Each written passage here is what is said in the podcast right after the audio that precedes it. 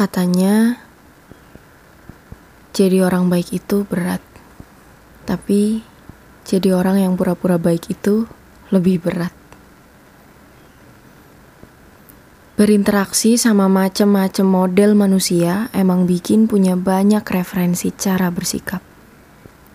Mungkin ini ya, jawaban dari nasihat lama yang bilang, berteman dengan penjual minyak wangi, maka kita akan turut wangi berteman dengan pandai besi, maka kita akan terkena percikan api, atau setidaknya bau asap. Tapi masa iya? Tumbuh besar di pupuk kebaikan dan ajaran etika, terus tiba-tiba datang orang yang semaunya, terus kita jadi ikutan sembarangan. Rusak deh pohon baik yang ditanam bertahun-tahun oleh orang tua. Ajaran ibu untuk ringan hati dilupakan.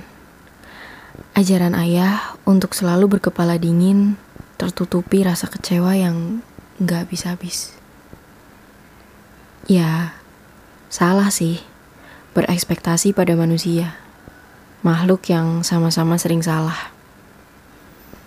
Tapi, pada akhirnya, buat apa menyimpan perasaan yang hanya membuat pundak semakin berat?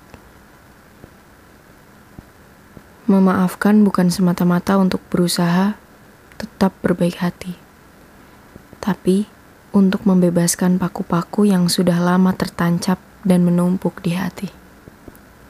Pohon baik yang dirawat orang tua itu jangan sampai mati.